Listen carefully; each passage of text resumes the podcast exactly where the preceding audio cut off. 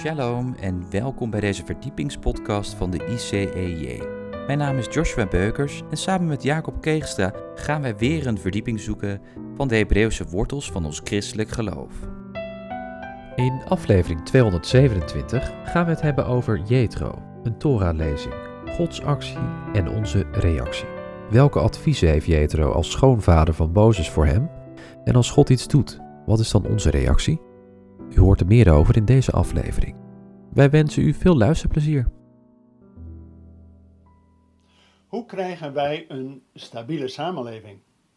En hoe kunnen de aanwijzingen van God ons daarin behulpzaam zijn?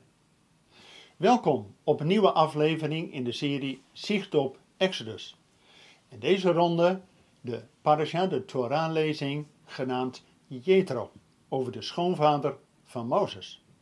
En dat zijn verschillende lezingen, zowel uit de wet, de profeten, als het Nieuwe Testament. En dan beginnen we bij Exodus 18. Het verhaal dat Jethro, de schoonvader van Mozes, met de vrouw van Mozes en zijn twee zonen bij Mozes komen. En vertelt Mozes wat God allemaal gedaan heeft. Dat God zijn volk bevrijd heeft uit Egypte, ook door de Schelfzee verlost heeft van die farao en zijn leger en dat ze op weg zijn naar de berggod Sinaï. En dan horen we eigenlijk de eerste beleidenis van een niet-Jood dat God de allergrootste is. Dat is wel heel bijzonder. En de volgende dag ziet Jethro hoe Mozes aan het werk is. Dat hij recht spreekt over ieder die in Israël moeilijkheden met zijn naast heeft. Alleen Jethro geeft vervolgens Mozes advies, een raad. Dat hij dat niet allemaal alleen moet doen, maar dat hij oudsten moet aanstellen. En daarmee een gedeeltelijke verantwoordelijkheid heeft.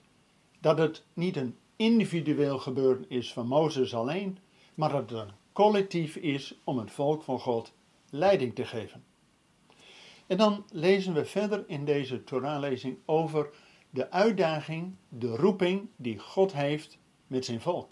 Dat God zijn volk uit de slavernij bevrijd heeft en in een koninklijke positie wil stellen. En dan komt eerst Mozes bij God op de berg. En dan stelt God Mozes iets voor.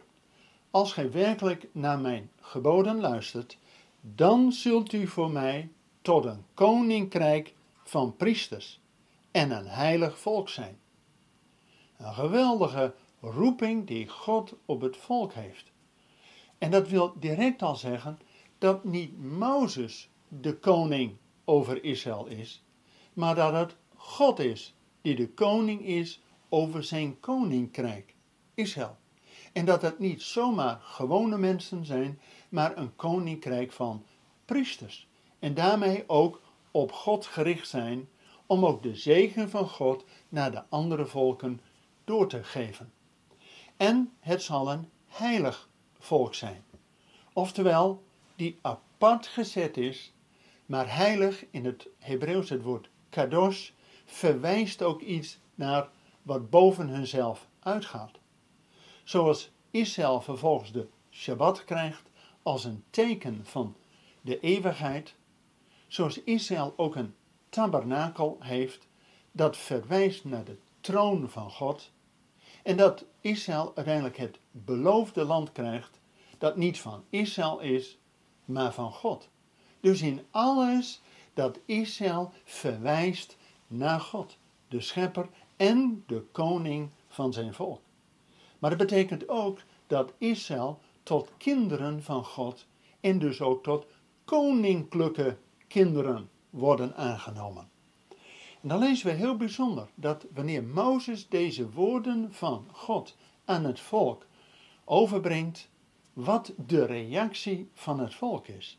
En daar staat, en het hele volk antwoordde, alles wat de Heer gesproken heeft, zullen wij doen. Met andere woorden, er is een vrijwillige overeenkomst, een vrijwillige instemming met alles wat God belooft. En dat is wel van belang, want God heeft zijn volk uit de slavernij in vrijheid gesteld en wil ook een vrije samenleving met hen vormen. En niet dat een Mozes als een koning regeert, die eventueel een alleenheerser, zelfs tot een dictator kan worden. Nee, het is God die koning is. En soms in zijn plaats mogen mensen over het volk, ja, opzicht uitdelen. Maar dat betekent dat Israël ook in vrijheid die keuze heeft gemaakt om God te willen dienen. En dan pas daarna wordt het in een wet opgeschreven. Wat wij lezen in Exodus 20, ook wel bekend als de tien geboden of de tien woorden van God. En juist omdat Israël vrijwillig heeft gekozen om alles wat God gesproken heeft te doen, kan ook daarna in Exodus 20 die tien woorden ja, geformuleerd worden. En dat begint met: Ik ben de Heer uw God, die u uit het land Egypte, uit het slavenhuis, geleid heeft. Met andere woorden, juist wat God gedaan heeft, en daarin wil God ook zijn volk tot een persoonlijk eigendom maken. Dus die tien woorden is eigenlijk een uitwerking van die liefdesverklaring dat God zijn volk tot een koninklijke roeping uitdaagt, tot een koninkrijk van priesters en een heilig natie uitroept en dat Israël daar amen op zegt.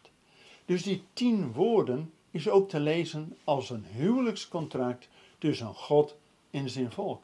De leefregels van het koninkrijk. En die staan ook wel bekend als de tien woorden, de tien geboden, die op de twee stenen tafelen zijn geschreven, door de vinger Gods geschreven. En juist die twee stenen tafelen geven ook die samenhang aan om een stabiele samenleving te krijgen. De eerste stenen tafel zijn de geboden naar God toe, verticaal. En die tweede stenen tafel zijn de geboden naar de mensen onderling, de horizontale relatie. En eigenlijk samengevat, gezult u God liefhebben boven van alles en uw naaste als uzelf. Want juist als je door liefde de dingen doet, zijn de geboden van God geen last, maar een lust om te doen. En juist in dat liefhebben, eigenlijk de basis ook van een huwelijk, daarin kun je daarna natuurlijk ook een, ja, een verbond opstellen in steen gebeiteld.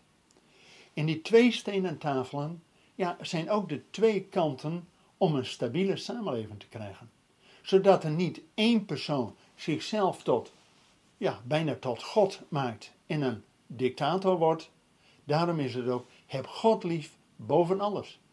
Maar ook dat er onderlinge relaties zijn, zodat wanneer er liefde onderling is, dan ga je niet stelen en alles ehm, eigenlijk willen hebben wat van een naaste is. Dus eigenlijk die twee stenen tafel, die twee geboden, zijn dus ook in dat liefdesgebod samengevat. En als we dit verder doortrekken, is het wel heel bijzonder wat we ook lezen in de geschriften, in de psalmen. Psalm 147, vers 19 en 20, dat juist die verordeningen van God aan Israël bijzonder zijn. Want er staat in Psalm 147, vers 19 en 20, God maakt Jacob zijn woorden bekend, Israël zijn verordeningen en zijn bepalingen. Zo heeft hij aan geen enkel ander volk gedaan en die kennen zijn bepalingen niet. Met andere woorden, God heeft Israël uitgekozen in die koninklijke positie om ook als priesters intermediërend vanuit God naar de wereld te opereren en ook de woorden van God bekend te maken. En dat lezen we bijvoorbeeld ook in de profetenlezing uit Jesaja. Jesaja, die dezelfde naam als Joshua en Yeshua heeft, dat God reddend bezig is. En bij de roeping van Jezaja in hoofdstuk 6 begint het met heilig, heilig, heilig is de Heer. Dat is toch wel bijzonder. Juist dat God heilig is. Apart van al die andere goden en afgoden, dat God is die aanbeden wordt. En zo mogen ook wij in het volk van God een heilig volk zijn, apart gezet om ook in de dienst van God te staan. En dan is het dat God vraagt, wie zal dan voor ons uit te gaan? En dan zegt Jezaja, hineni, zie, hier ben ik, zend mij.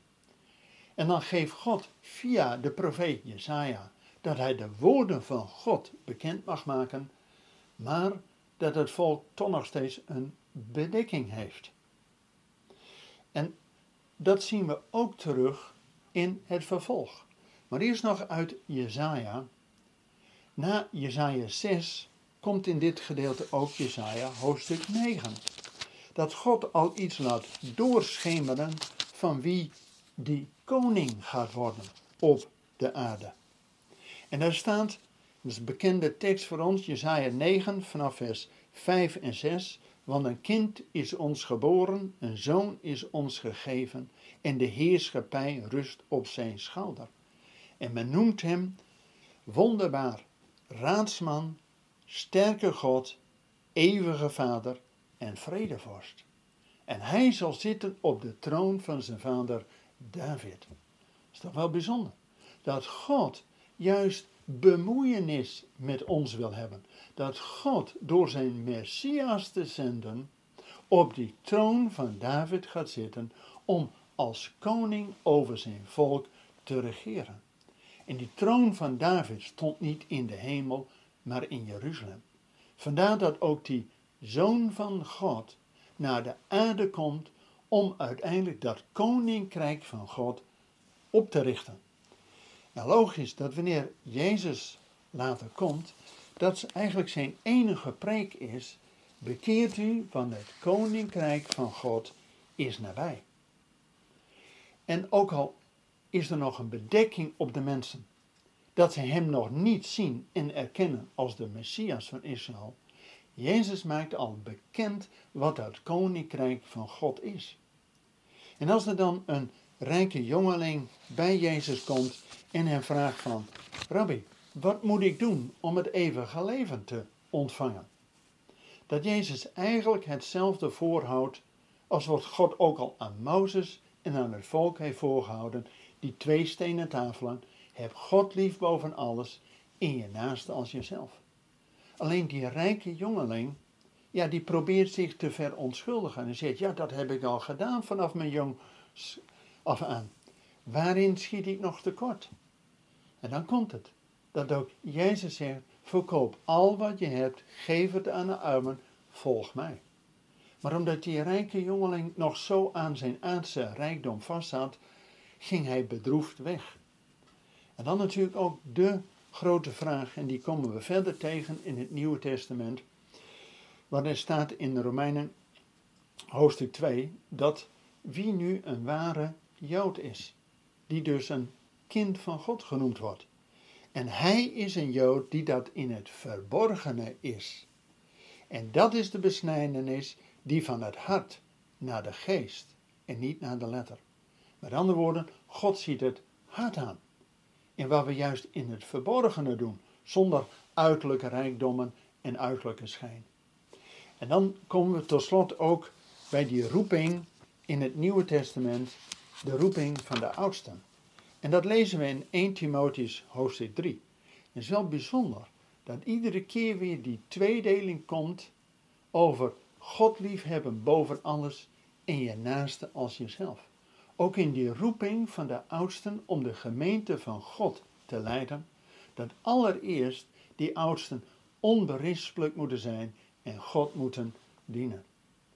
En daarmee ook hun eigen huis kunnen bestieren.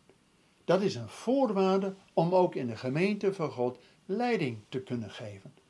Zodat je dus niet jezelf tot, nou nu ben ik de oudste, nu ben ik de leider en iedereen moet naar mij luisteren. Nee, het is dienend leiderschap.